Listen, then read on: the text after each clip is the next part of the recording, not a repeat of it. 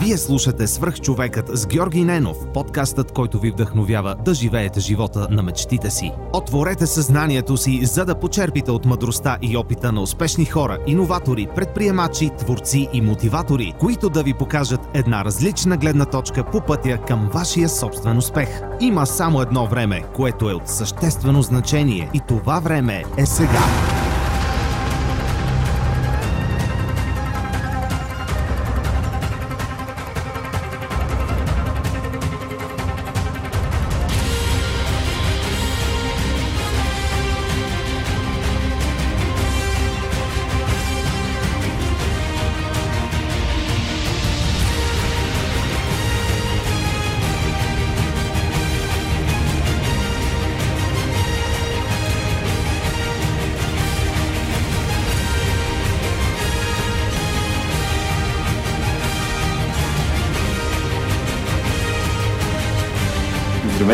Вие слушате Свърх човек с Георги Ненов.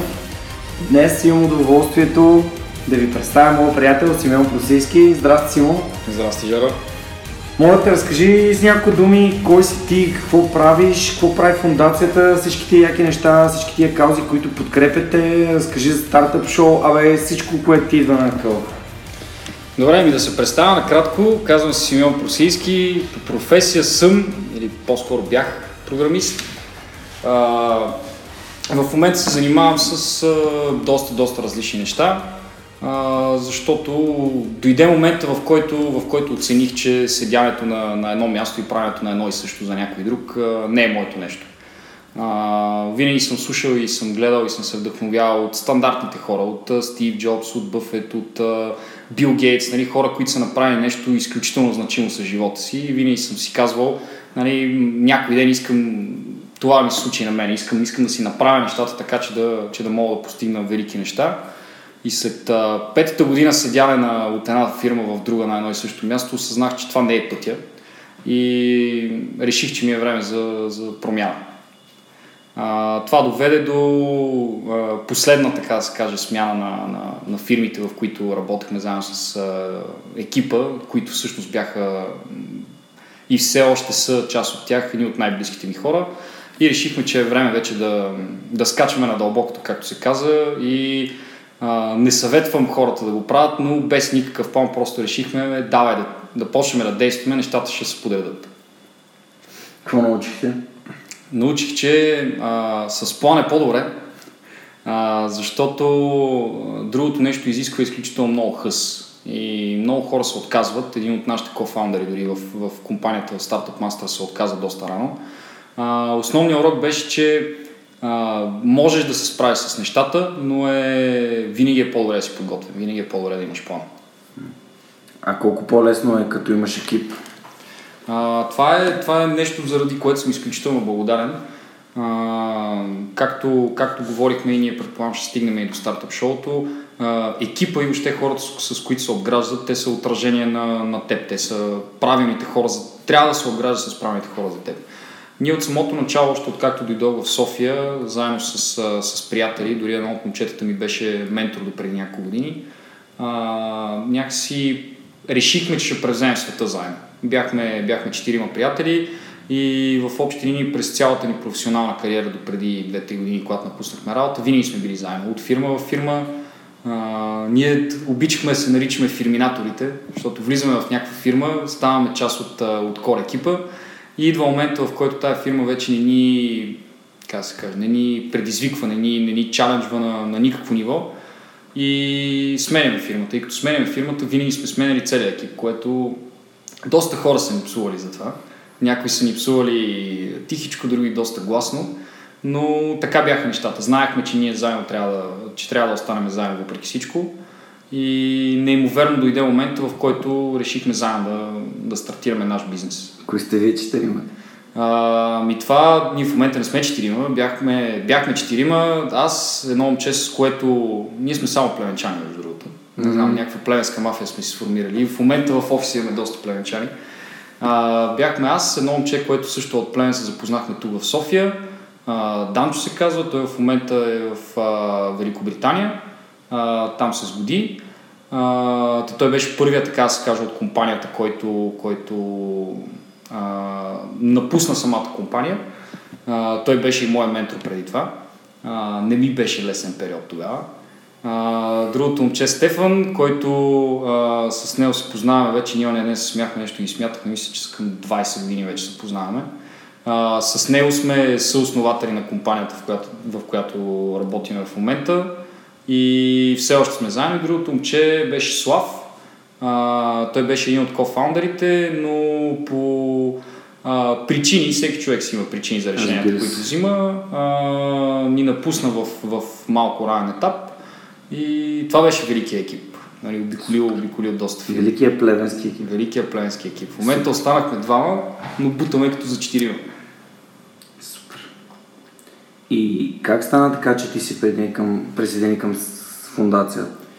А, ами старта фундацията беше едно от нещата, които лично мене ме мотивираха да, нали, да си кажа стига вече, стига само съм говорил и съм мечтал за някакви неща, време е да почнем да действаме. Бяхме на един стартъп уикенд, аз и брат ми, преди около 4 години и тогава а, самата екосистема в България не беше чак толкова развита, колкото сега, с многото събития, конференции, лекции, семинари стартъп уикенда беше нещото, нещото, което трябва да се направи. Всеки един предприемач трябваше да мине, поне в моята глава през това нещо. А, отидохме с брат ми на стартъп уикенд, без никаква идея, без никакъв екип. Искахме целият, целият експириенс да си направим, там да си сформираме идеята, екипа. А, работихме много здраво. Скъсахме си газовете от работа. 48 часа не сме спали. А, или аз, или той се напи, май двамата се напихме, докато работехме. И бяхме решили, че с тази идея, с това нещо, просто отиваме, печелиме го, после отиваме в Берлин, след Берлин отиваме в а, Штатите, след Штатите на Марс, на Луната, бяхме решили, че край това е. Това беше идеята?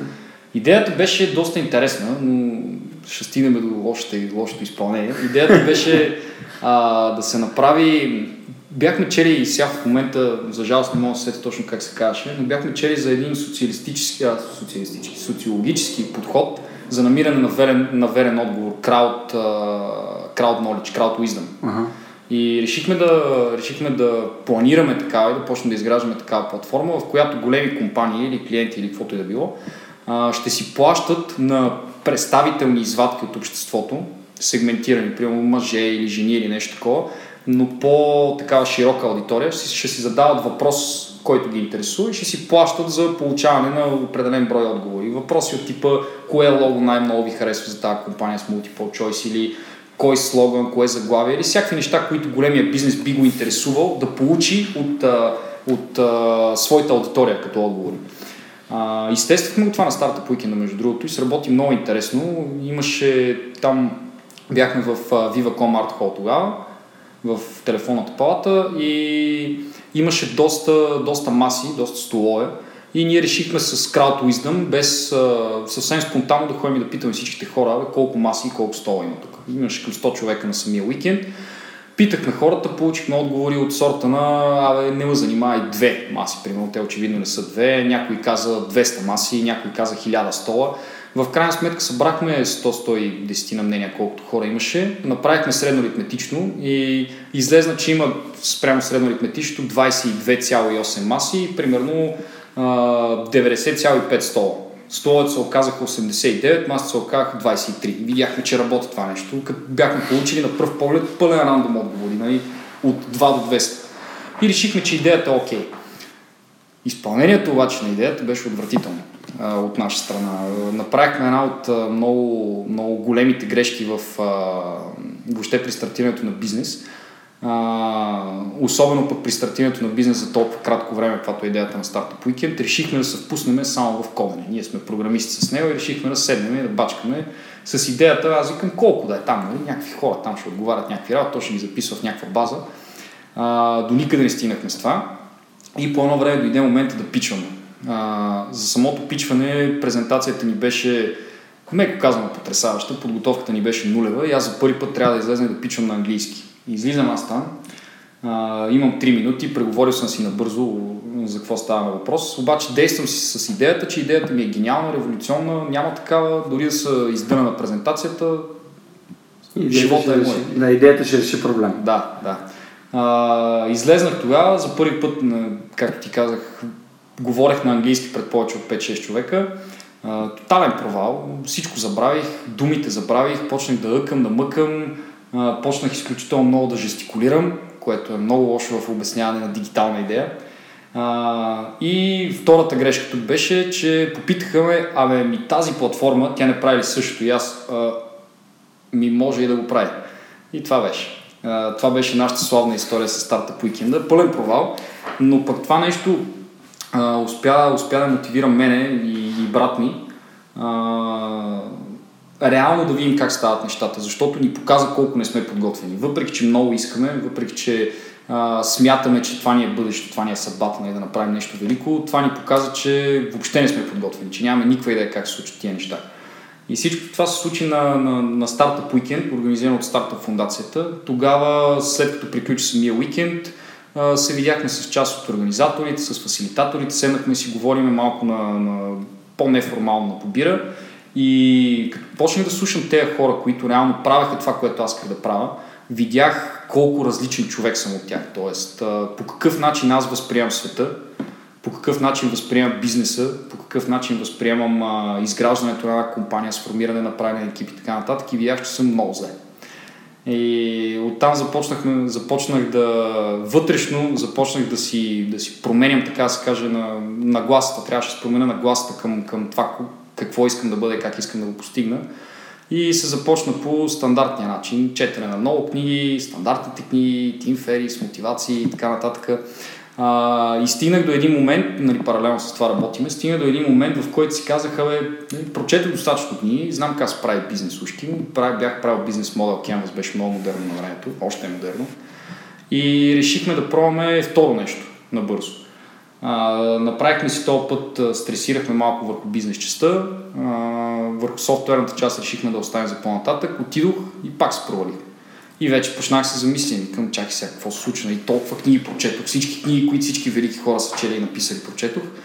А, и се оказа, че това, което го пише в книгите, има смисъл единствено, ако можеш да си го пречупиш през твоята призма и най-вече ако се опиташ да го направиш. Аз бях чел онзи как изел финансиране, на, на, на KFC полковника, нали, толкова провалени опити и така нататък, но всички тия неща просто ги бях чел като история и както ти в един от предишните подкасти, мисля, че с Велизар обсъждахте, книгите ги бях чел колкото да кажа, че съм ги чел тия книги. Нали. Велик предприемач съм чел съм ги тия книги. А, и ми стана фикс идея, защото самата старта фундацията и нещата, които организираш и конференциите, които посещавах тогава, а, нали, те ме се срещаха с такива хора, които правят това нещо. Правят го успешно, развиват си бизнеса, нали, провалят се много, но все пак дават напред и си казах, че някой ден трябва да стана част от старта фундация. А, затова започнах да, да помагам в началото за организацията. Носили сме някакви коли, бири, редили сме столове, опъвали сме кабели. Нали, нещо, но да бъда в тази среда. В последствие се откри, откри ми се една възможност. Успях да се запозная с Ивайло Христо на едно събитие, на което говорихме заедно, вече се бях получил да, да говоря малко пред хора. А... Добре се справиш, между Добре.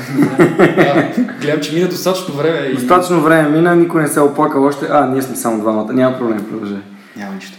А, тогава се запознах с, с, с Ивайло Христов, разбрах в последствие, че той ще поема новото управление на старта фундацията и му казах, нали, I want in, просто, какво трябва да направя, за да, за да съм част от това нещо. В началото се надявах просто да бъда, да бъда член на това нещо, нали, нямах и да си, да си извърва пътя, нали, докато стигна към, към, примерно, член на борда на директорите, заместник председател, в последствие председател.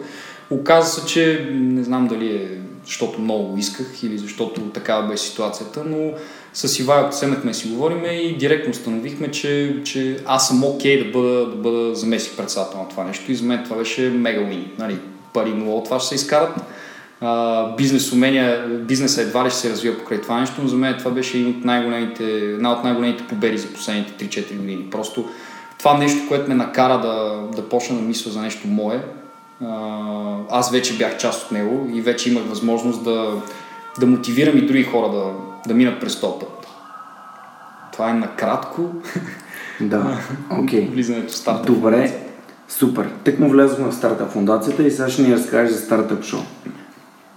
Добре, стартъп шоу е един видеоформат, а, чиято основна цел е да разкаже за това как реално се стартира бизнес в България. Всички знаем как се прави в чужбина, чели сме книгите, гледали сме клипчетата, милиони финансирания, всеки, а, почти всеки човек е гледал Shark Tank и другите подобни, но действителността в България е много, много по-различна. При нас бюджетите са доста по-малки, пазара е изключително по-малък, самата, самата реалност, самия бизнес се прави по друг начин.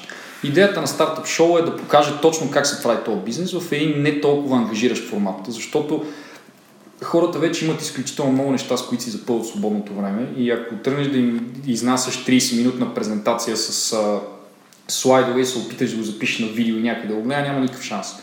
Затова а, самото шоу е с такъв формат, малко по-неформален, по-забавен, по-таргетиран към хората, които са извън, извън нашия стартъп балон. Защото ние в стартъп балона се знаем, знаем кои сме организациите, фундациите, събитията, хората, лекторите, менторите, познаваме се.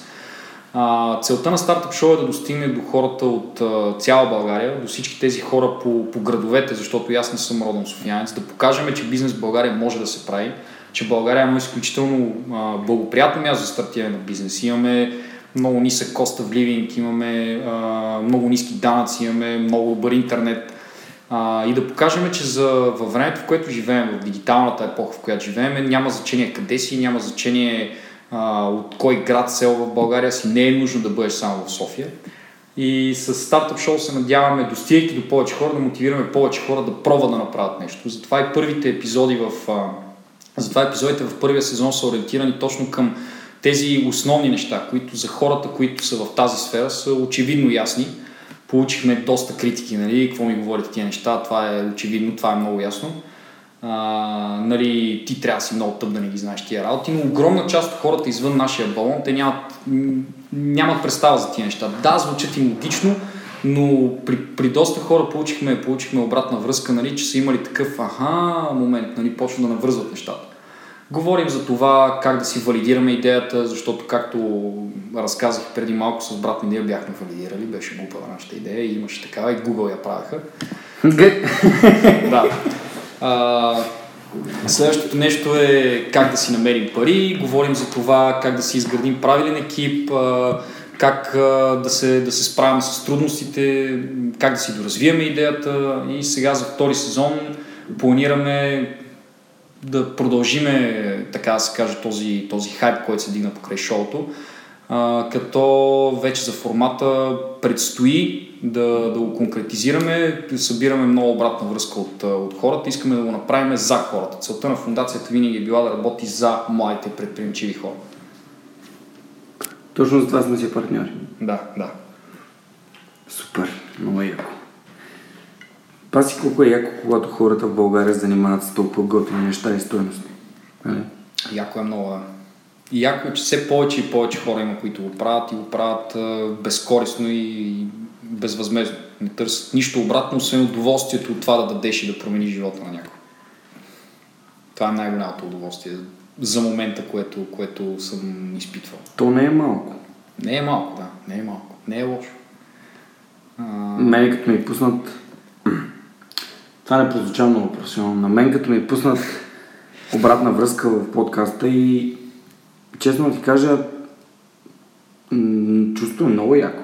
Много яко. Да, да ти някой да каже, това е което правиш е готино, харесва ми, намирам стоеност с него. Абе, бих, бих, искал, бих искал да ми случва по-често. Да, да. Особено когато е някой, който не познаваш. Произволен човек. Е. Да, да. То, ролята на нашите приятели е да ни помагат, да ни критикуват, защото и да бъдат обективни, защото ни познават и знаят, но а, да получиш признание от някой, който не познаваш, е доста силно. Супер! Тоест, вие си сформирахте един готин екип от хора, които имате а, сходни интереси, сходни ценности, искате да, да развивате предприемаческата екосистема в България, почнахте да си търсите партньори, почнахте да, да работите съвместно с другите. Аз тук не виждам никаква конкуренция на този пазар в момента. Ами реално, аз думата конкуренция и в, и в бизнеса, който правя, и, в, и отделно в фундацията, не я харесвам много. Самата, самата А, стартъп екосистема в България е достатъчно зелена, въпреки че все пак доста развита, има доста хора. Има подобни, подобни организации, асоциации и така нататък. Ние гледаме с абсолютно всички да си партнираме. Ние нямаме какво да делим. Всички го правим с идеална цел. По-добре, много по-добре е даже да си партнираме и заедно да правим по-масштабни неща. Тоест тук за конкуренция не може да говорим. Ако някой успя да изкара пари от тия фундации и организации, ева, ние, ние не търсим това.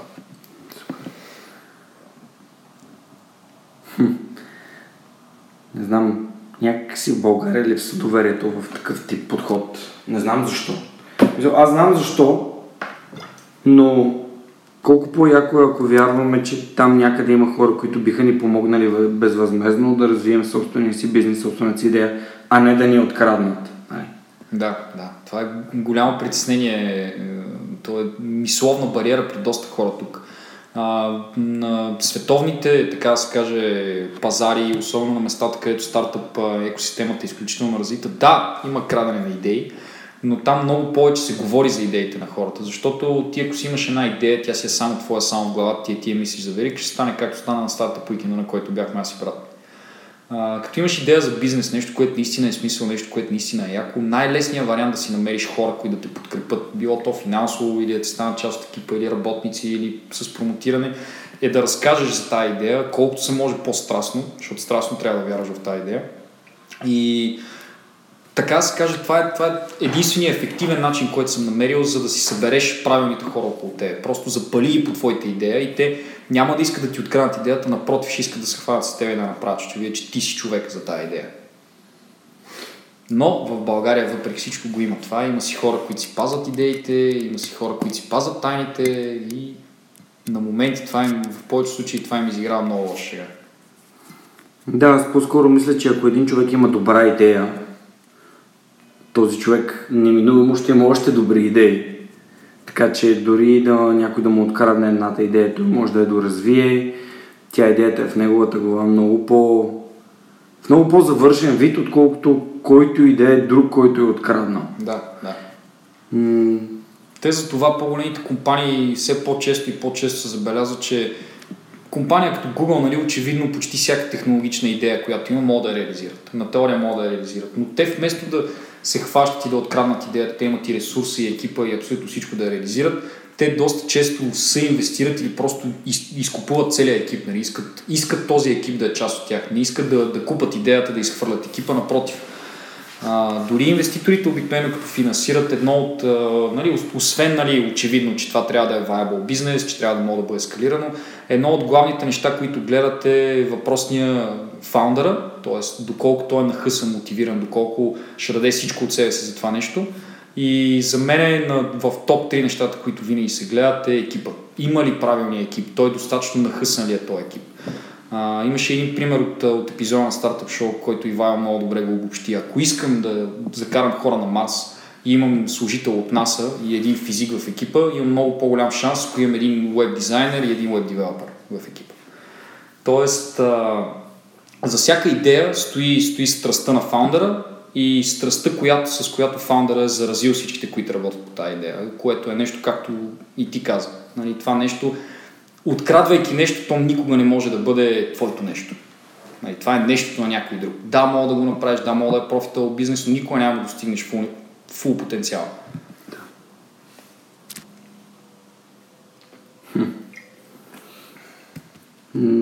Бях чел една книга на Джеф Уолкър Лонч. Там ставаше въпрос за, за това, че когато работим заедно с другите фирми, които са на пазара, пая се увеличава, пък конкуренцията всъщност кара пая да, да бъде разделена на много малки парченца. Да. Но пая се остава един и същ. Тоест, ако разсъждаваме как можем да увеличим, развием, подобрим бизнеса, е доста по-вероятно да изкарваме и ние и конкурентите ни доста повече пари, отколкото ако се опитваме да, да се блекмейлваме и да изкарваме все по... да, да дърпаме някакви проценти от оборота на другия и това, това е някакъв процес, който той йо-йо, в смисъл, да, отива да. и се връща и да. да, той или е преди или е преди другия, но м- се губи, губи се фокуса върху това да развиваш нещо стоеностно. Супер! Абе, не знам, разсъждавам много, че имаме някакви ограничения тук в България, че не, не си вярваме, нямаме доверие към другите, дори към приятелите си, не си споделяме някакви неща, не искаме помощ, защото някой ще ни помисли за слаби, не си споделяме мечтите, защото някой ще ни ги открадне и ще ни ги сбъдне вместо нас и така. Абе, не знам. Разсъждавам си. Много правилно разсъждава. За жалост, действителността в момента е такава при, при повечето хора и което, което не, е, не е много окей okay при, при доста голяма част от моите хора. А, ние с брат ми, понеже имахме... Моята крайна цел в живота е да, да, да помагам на хората. Това ми, това ми е крайната. Мога да звучи нали, повърхностно или всички да го кажат така нататък. На мен целта ми е да оправя моя живот, за да мога да почна да помагам на живота на, на другите. Защото това е нещо, което ще остане. А, затова с брат ми винаги сме обичали да работиме с... А, да даваме шанс на хората. Аз в момента и в, а, и в фирмата, като не имаме хора, нали, да, трябва да имаш опит, нали, трябва да си подготвен, да си добър кадър, но не инвестираме в това. Инвестираме в потенциал, в това да мога да дадеш на някой минималното необходимо нещо, за да може той да, той да блесне. Голяма част от, от, от колегите в момента в фирмата са точно, точно по този начин дошли. Момчета, в които сме видяли а, потенциал, видяли сме хъз да се развиват, желание да се развиват а, и сме им дали тази възможност. Тоест да помагаш на хората и да, и да вдъхновяваш хората, ти го знаеш, може би по-добре от всички други, а, е усещане, което е несравнимо с, а, поне, поне за мен, с а, никаква сума пари или, или никакво признание по, по телевизия или списание или каквото и да е. Просто да знаеш, че ти си бутнал живота на даден човек в дадена посока и виждаш, че той е щастлив, расте и се развива и в последствие той ще бутне още 10 човека и става вирусно надолу. Точно като свърх човек. Да. Супер. Иначе не е лесно. Не е, не е лесно да се, да се направи бизнес. Добре, бе, сило, ама все пак трябват някакви, някакви умения, за да създадеш нещо. Как, как разбираме кои са тези умения, които да използваме, за да създадем нещо, нещо собствено? Ами, това е много интересен въпрос. За мен най-лесният начин, който съм открил, единственият начин, който съм открил е този, който пробвах. Когато направихме нашата компания, ние бяхме изцяло технически хора. Аз вече знаех от лошия ми опит с стартъп Weekend, че не става само технически, не може просто да седнеш да кодиш а, 6 месеца и след това да излезе нещо за милиарди. А, но въпреки всичко, ние знаехме, че нямаме бизнес уменията. Нямахме, ни, нито знаехме как се прави бизнес план, нито имахме доста дълго време бизнес план. А, не знаехме как се работи с клиенти, как се мотивират служители, как се задържат. Ние знаехме, знаехме, че бяхме професионалисти в сферите, в които бяхме, но знаехме, че трябва да натрупаме други умения. И за мен единственото решение на това, че нямаш умения в дадена сфера е просто да почнеш да, да правиш нещо в тази сфера. Защото ти обикновено, като, като аз примерно знам, че нямам умения в а, примерно банкерство, да речем. А, знам нали, на теория как работят парите, какво се случва с тях, но нямам опит, не, не мога да бъда изпълнителен директор на банка в момента. Какъв е единствения начин аз да се науча? Единият вариант е да седна да чета всичките безбожно много книги, да гледам лекции и така нататък. Аз съм го правил, не е ставал. А, другия вариант е да, да се опитам да бъда такъв, и да видят точно кои са тия умения, които ми липсват. Ние, когато стартирахме компанията, опитахме се в началото да бъдем, да бъдем една фирма, после друга. Най-накрая установихме какъв тип фирма искаме да бъдем и в момента, в който установихме и почнахме да действаме по нашия си ограничен начин в тази сфера, видяхме, абе, ние нямаме никаква идея за четоводство, какво е това, какви са тия данъци, какво е това осигуровки, как се плаща това нещо. И установихме, добре, трябва ни счетоводител. После видяхме а, следващото нещо. Нали, ние окей имаме даден клиент, обаче клиента изисква да го ухажваш, да го масажираш, да му отговаряш добър ден, здравейте, как сте. А, нещо, което, което в книгите как се стартира бизнес, а, дори да го бяхме прочели, нямаше да го осъзнаем. После дойде момента, в който почнахме да наемаме хора и видяхме, че това, че ние сами като, като а, пет, петима доста добри фриленсери могат да си изкараме парите, в момента в който а, вземеш други хора на работа при тебе, колкото и да са надъхани, колкото и да са страстни, на края на месеца е payday, трябва да им дадеш пари. Тогава се запознахме с това какво е фиксиран разход. После решихме, че този фиксиран разход ще го борим с фиксиран приход. Не успяхме. После решихме, че този фиксиран разход ще го бориме, като си намалиме нашите заплати. Намалихме ги, мотивацията при нас падна. И а, те, са, те са една сбирищи на така да се каже от изключително малки неща, които аз поне до сега, каквито и книги не съм чел, не съм намирал нали, one-off solution. Бизнес се прави така, е ти 100 точки, напръги тях и правиш бизнес. Начина за придобиване на нови умения, хвърляш се на дълбокото, както лично мен чичу ми ме научи да плувам, предполагам доста момчета, хвърлят в басейна и ще се научиш. И да ти обяснява, нали, абе, не гълтай водата и там джапа из крака с ръце. Да, на теория знаеш какво трябва да правиш, но като влезеш в дълбокото, нямаш никаква идея. Проба грешка. Проба грешка, да, винаги. Аз много обичам да, да, да говоря за, за грешки и за провали. Има много такива и мои, и на приятели, и на познати. Това, колкото и тривиално да звучи, е наистина единствения за мен най-бърз и най-ефективен начин да научиш нещо как се прави. Защото аз, ако искам, примерно, да, да направя задно салто, аз трябва да се опитам да направя задно салто.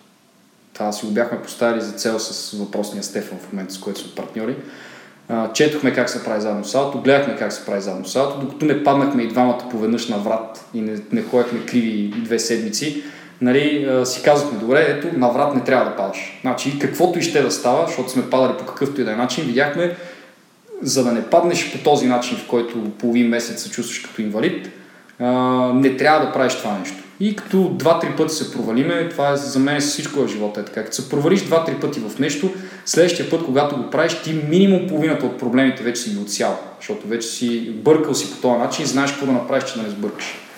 Тоест провалите са нещо много, много полезно и end of the day провалите са нещо много забавно. На момента ти се струва безисходица, край, депресираш се.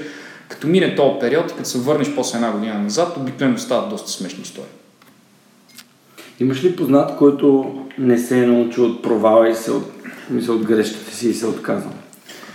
Имам, бих предпочел да не, да, не му казвам името. Да, не става, просто знам, че са рядкости за това. А, имам, имам такива хора и това са хора, които а, след провала, значи трябва, трябва, първо най-важното нещо за провала, сега ще разкажа и за него, е да се проваляш по правилния начин. Проблема на него беше, че след провала му, той си каза край, не ставам, ето, пробвах. А, имаше и външни фактори, които също го натискаха нали, в тая насока, да си мисля, че това е, ето, пробвал е, нали, минати ме рака и сега стига осъзнай се. А, та причината, причината да, да, да, не се научи лично този човек и, и други хора, нали, които не са ми вече чак толкова близки, е точно това, че след като са провалили, те не са си казали, абе, нали, видях как не става това, дай да пробвам по друг начин. Те си казаха, видях, че аз не ставам за това. А това е голяма глупост. Май по-голямата глупост е да оставиш някой друг да убие мечтите ти. Да, да. То това даже, даже не искам да го коментираме. Това е най-голямата просто. Някой да ти каже какво можеш и какво не можеш. Това за мен е безумно. Както и да е. винаги, винаги съм бил, винаги ми е било натяквано, че моето самочувствие е прекалено, че аз съм някакъв едва ли не самозабравил се и така, обаче всъщност изведнъж аз се оказах в свърх човека с Георги Ненов и едно от нещата, за които аз говоря всички мои гости е тази вяра в себе си и съответните възможности. Единственото нещо, което някой, който ти казва, че, че не можеш да направиш, в 99% от случаи той ти казва, аз не мога да го направя следователно и ти не мога да направиш. Проекция на, на, на, на, собствените, на собствените им провали и, и незгоди. И като някой се опита да те оцени за някакви неща и да ти каже ти не мога да бъдеш такъв или както в твоя случай нали, не се занася и не си внушава някакви работи, това обикновено са думите на хора, които, които са, нали, без да обида никой, за мен са страхливци. Просто хора, които а, може би са пробвали да направят нещо, нещо сами, провалили са се и са станали така се проповедници на сигурността. Нали. И много обичам и се возих в, а, наскоро, нямам нищо против таксиметровите шофьори, има някои много колоритни личности. Возих се при един, който нали, разказах му горе-долу какво правим, там бизнес и стартирали сме, мъчим се някакви неща и той, абе да ги оставаш тия работи. И аз вече съм готов нали, за а, мъдрост ще бъде излята върху мене. Ясно ми е, че мъдрост предстои.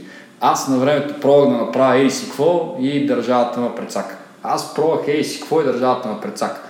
Ти нали си програмист, че стой си там, взимай си парите, не се занимай с глупост, то не става. Нали?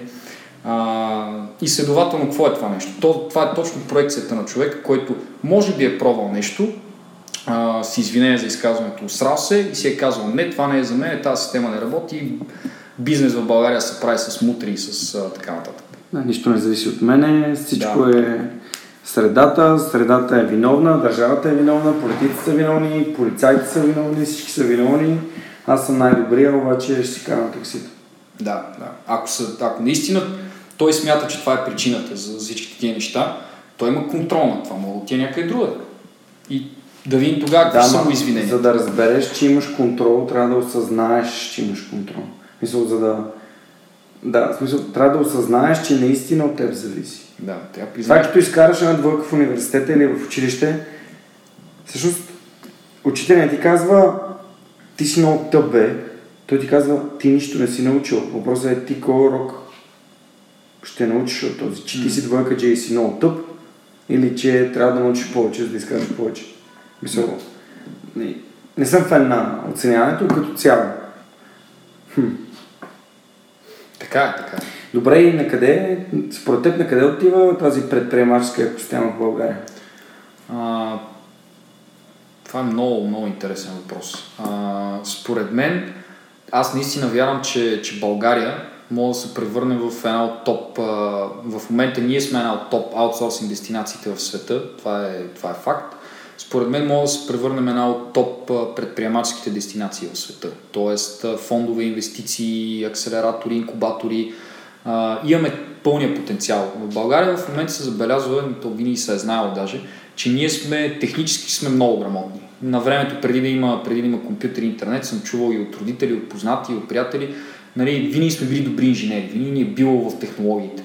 Нали, няма да коментираме там Джона Танасов, правец от тия работи и оставаме. Това, че сме хвърлили първата бомба от самолет, нали, винаги сме били по-инновативни технологично, от, отколкото дори сами сме си признавали. А, в момента имаме изключително добри професионалисти от гледна точка програмисти, дизайнери, security, security експерти. Тоест техническия ноу-хау го имаме.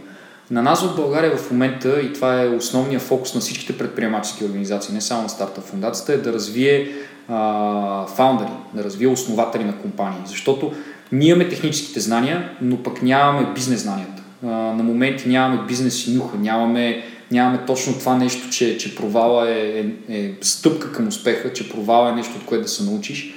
И това обаче се променя. Младите хора са много по-отворени вече към тия неща. Те не са живели във времето, в което са живели родителите ни и са ни повтаряли, нали, абе, мутрягите правят бизнеса, стой си там, мълчи си навежда и се работи очи, нали, да чакаш пенсия някой ден. А, та, когато моите хора, и те все повече и повече го правят, се научат да бъдат фаундъри, научат се да бъдат собственици на бизнес, спрат да се страхуват от това, че се провалят. Не може едно момче, на, момче или момиче на 18 години да го е страх, че се провали. Какво от това? Нали си на 18 години, сега е момента. Нямаш ипотеки, нямаш деца, нямаш семейства, нямаш, нямаш нищо от живота си е твой. Проваляй се, сега чупи си главата, а, пробвай сто различни неща, намери си твоето. В момента, в който това стане сред моите хора, което нали, ние се борим активно това да стане, като стане идеология, начин на мислене, начин, като стане поведение вече, а, тогава за мен предприемачеството в България ще се изстреля вече страшно много. Ние имаме в момента много добри стартъпи, имаме много добри, много добри менторски програми, имаме преакселератори, а, имаме фондове, които инвестират, нали, нищо, че е по-small scale, сега, нищо, че в а, Секвоя инвестира не знам си колко милиарда на година, пък нашите инвестират няколко милиона на година. Какво е това? Пак е нещо, пак има хора, които взимат тия пари, правят нещо с тях реално карат парите, карат парите да работят за тях.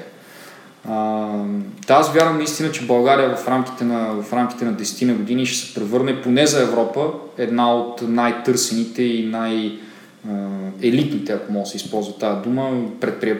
предприемачески екосистеми. Просто вървим на там, обречени сме на успех. А как си представяш успех? Нека да създадем една хипотетична картина на да кажем след 10 години, а, какво се случва тук, след като всички тия неща, за които ти каза, да приемем, че хипотетично се случват. Как би изглеждала България, ако това нещо наистина се случи? Не, още един интересен въпрос. Караш ме да се замислям, което е хубаво. Не, карам те да мечтаеш. Според мен България първото нещо, което много искам да видя, да помечтая малко, много искам да видя процеса на деурбанизация да се завърши. защото София не е България.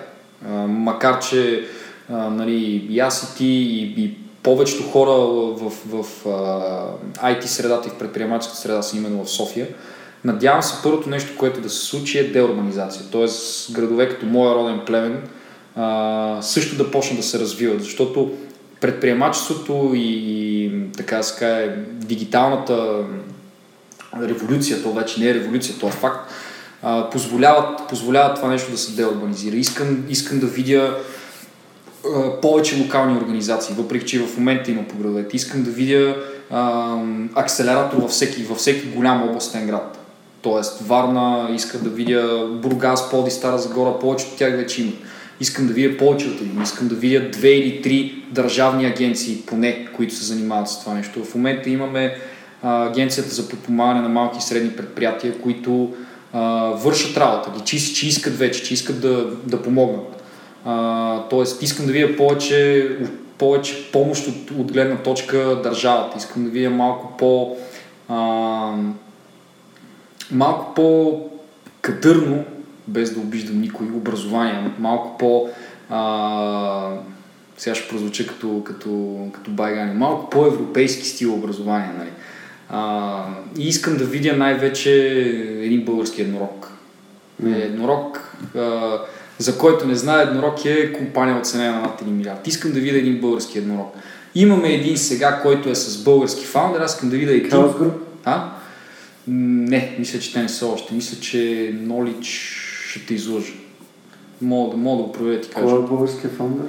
Също трябва да проверя ти кажа. Okay. Но даже, даже не четох 1,3 милиарда оценена компания. Но, но това е компания, която да с български фаундър е, но къде е? Не е в София, не е в Плодив. Разбира се, там е. Тоест това не го говоря. Искам да видя една в България, която е в България. Както Полша си имат еднорог и са си много горди с този еднорог, една софтуерна компания огромна, но си е в Польша, там си оперира. Там е оценена над 1 милиард долара. Вау! Телерик бяха близко. Неминуемо е, според мен. И според мен, обречени сме на успех. Имаме абсолютно всички предпоставки да, да успеем. Имаме качествени хора, имаме изгодни економически условия, кажем данъци, както ти каза, нис, ниска цена на живот. Имаме имаме пасия, като място за живеем. Да. Нещо, което може би ни липсва, а, е по-точно са примери. Защото за, за хората извън екосистемата, ние в стартъп екосистемата знаем кои са успешните български стартъпи, но за това не се говори достатъчно. И хората, които не са в тази екосистема, ти е много трудно да бъдеш в тази екосистема, ако не си от град като София или Пловдив, те не знаят за това нещо. Те не знаят, че български бизнес има на световно ниво, те не знаят, че има български бизнеси за, за десетки, стотици милиони. А, ние с брат ми имаме, имаме академия в Племен, обучаваме, обучаваме кадри, програмиране, не знам си какво, опитваме се нещо да, да главно брат ми вече остана, но се опитва да, да, да съживи малко града, защото моите хора го напускат. Аз бях говорил с доста хора по време на, по време на курсовете, те нямаха, не бяха чували Терери като фирма, не, не знаех House Group какво е. И аз им казвам, вирей бе, и те ме гледат още по-глупо. И викаме, нали си гледал сега Game of Thrones? А, да, сега ще са последната битка на, на там, където презенаха Winterfell. А, да, това е правилно с български софтуер. Нали? И е си какво е те. А, с български. Викам, да бе, човек, с българския и House Group, не знам си какво. Викам, Walltop, я знаеш ли? Знам. Викам, знаеш, че са българи. Бе, българи. Викам, да бе, човек, и почвам да им обяснявам. Те, те живеят извън, извън този балон, в който стартъп екосистемата е създала. Тоест, когато тия примери почнат да изплуват малко или много, а това според мен е мисия и на, и на, и на медии, и на абсолютно всичко да, да достигне до повече хора, тогава повече хора наистина ще придобият смелостта. Защото аз ако се поставя на мястото на хора, които нямат идея какво се случва в стартъп екосистемата, колкото и сега да говоря, че съм смел, че се провали не ме бърка, ми, може би и аз нямаше да започна. Може би и мен щеше да ме страх, защото аз нямам един пример, че това е успяло. А пък много хора нямат, нямат чак тая мотивация която е, какво като няма, аз съм първия да ще го направим. Няма невъзможни неща. Повечето хора, макар че са нахъсани, макар че са мотивирани, на тях все пак им трябва някаква надежда да видят, да видят, че това да, възможно е, мога и аз да го направя. Това е нещо, което всички предприемачески организации се опитваме да направим. Тук съм. Затова работя. Да. Затова давам цялото си свободно време да, да развивам проекта. Готино ли имаш примери? Просто така работи. В смисъл, идеята на подкаста е да вдъхновява чрез личен пример. Не чрез ам, блокчета, статийки, клипчета. Аз знам е тия хора. Те са направили това и това и това и това и това и това и това. И това са техните истории. До тук над 40 епизода, така че Да. Има. Смея да твърдя, че ми се получава, пък ако ви кажа, че не знам, не мога, не, не мога да, да дам горна граница на броя хора, които са вдъхновяващи, защото Но предвидливо си започна първи епизод с 001. Нарочно, разбира се, в смисъл, минимум 999 епизода ще бъдат записани. Това ще ми отнеме малко време. Обещано, да, обещано в епизод с Симеон Просийски. Супер, много яко. Аз много се кефе да мечтаваме, защото така, така се приближаваме по-близо до нещата, които искаме да ни се случат. Аз искам да живея в една България, където като вляза в градския транспорт или като изляза на улицата и виждаме ни супер накефени хора, които са усмихнати, които ам, си помагат един на друг, общуват, а, телефоните са в джобовете, а, хората живеят и се наслаждават на живота си, а не просто да преживяват и да бързат от работа вкъщи и така нататък. Това е, аз за това мечтая. Това е една хубава мечта. И предприел си стъпките да, да, да участваш в този процес. Да, плюс това мисля да съм последователен, така че освен, че съм ги предприел, гледам да съм и ам,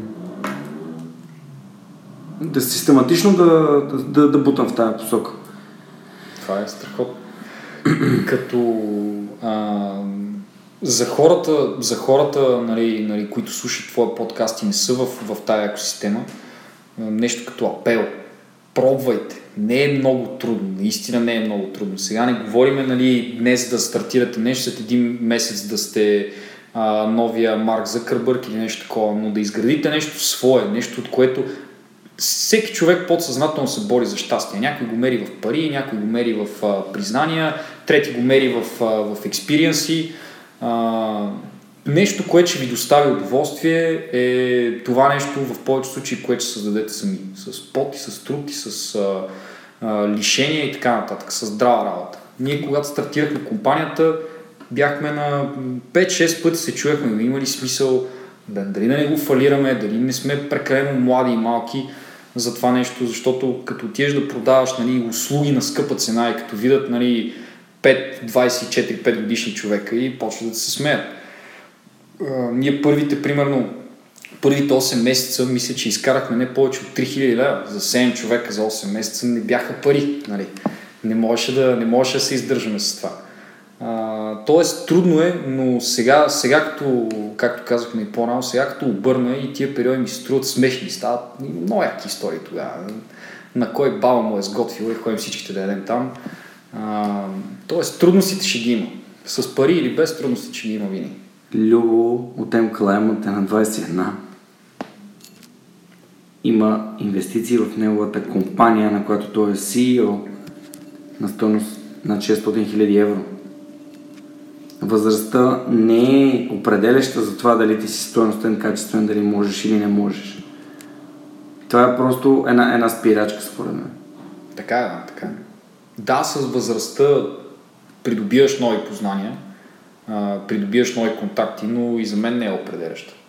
Просто отново, нали, начина, начина по който другите те виждат. Ако си кажеш, нали... Той важен ли е? Не, точно. Ако си кажеш, fuck it, какво ме интересува, нали?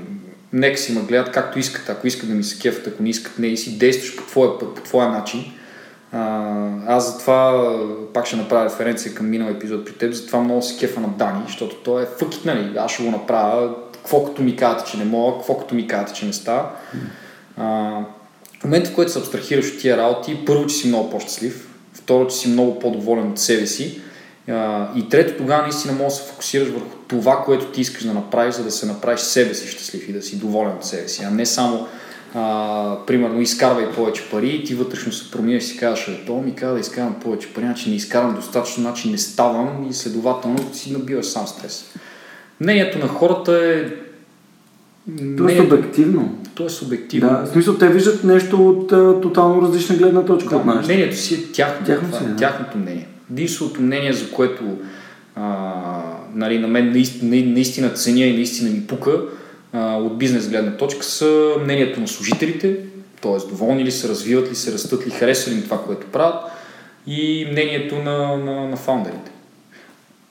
Хубаво мнение на клиентите също е добре, нали? продава доста, но това никога не е била целта. Целта е била да изградим нещо, което ни кефи.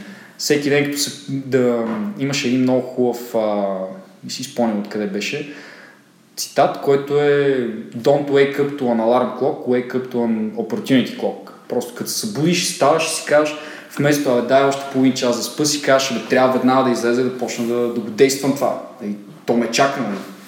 как ще седа и ще, ще си го време. В момента, в който всеки човек открие това нещо за него, за едни мода е бизнес, за други мода са преживявания, за трети мода е семейство, това е нещо, което трябва да преследват. И това е нещо, което дори а, самия, самия път, както отново е клиширано, а, излиза, че, че е много по-важно дестинацията. Правиш ли нещо, което обичаш, ти много добре го знаеш това, ти действа по изключително, изключително приятен начин. И дори, дори малки, малък прогрес да правиш в тази насока си изключително щастлив. Ами сега ще го кажа така, за последните 6 дни съм записал 11 интервюта. Общо.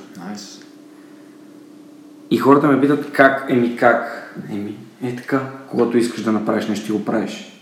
Ти намираш начини да го направиш, а не извинения да не го направиш. Да. Това е, това е пътя. Добре, Симо, имам един много нов въпрос за теб. Слушай. Как се виждаш след 25 години? Трябва да го сметна се. Добре. А...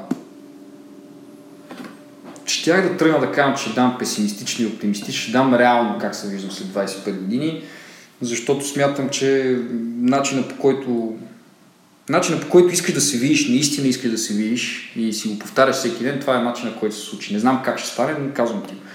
Виждам се изградил семейство. Това е нещо, което изключително много ценя. Така съм възпитан и е нещо, което е много важно за мен.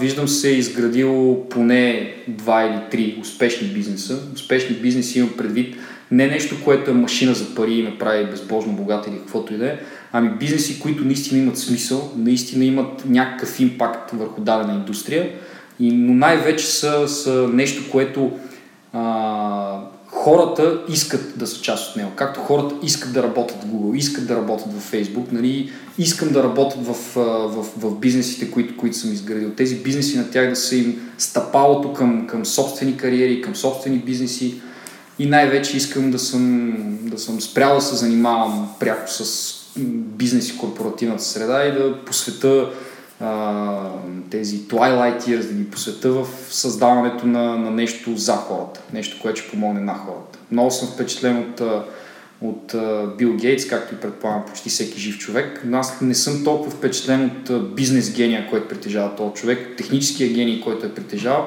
Впечатлен съм от това, че той си каза, да, аз имам тия пари, да, аз покорих бизнес света, и вместо да се, да се оттегли на някакъв разврат и да си купува яхти с по 400 стаи, футболни отбори и така нататък, той каза, аз ще, аз ще променя света. Извинявай, за кой руснак точно говориш? Ще го. А, той, си каза, той си каза, аз ще променя света. И като, като промени света, той осъзна нещо много важно, че не е нужно да правиш някакви банкети, някакви чарити работи да продаваш. Важното е, освен ти да променяш света, да накараш колкото се може повече хора, които имат тази възможност да го променят. Тоест клуба, който той направи. Тоест да е пример. Тоест, да, той да е пример за други, защото той, той е човек. Всички хора идват и си отиват. Но примера, който той оставя, той ще остане за винаги. Супер. Искаш ли да си пример? А? Искаш ли да си пример? Не искам да съм пример в, в гледна точка нали, да остане Симеон Просийски и си какво. Искам да съм мотивирал достатъчно много хора да мислят, да мислят за другите и за обществото, че, че а, то просто да се случи. Не, не, не, държа, не държа на това. Не знам.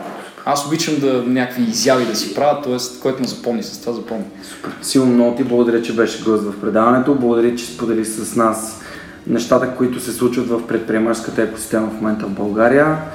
На нашите слушатели искам да благодаря за това, че продължават да ме слушат, да ми дават своята обратна връзка, да даунлодват епизодите и да правят а, всичко това, което аз наричам подкрепя. И благодаря безкрайно за нея, защото без вашата подкрепа аз нямаше да стигна до тук. Продължаваме напред заедно, за да сътворим едно по-светло бъдеще и да ви помогнем да стигнете по-близко до своите мечти. Това беше всичко от нас тази седмица. Очаквайте ни другия вторник в следващия епизод на Свърхчовека с Георги Ненов. Чао, чао!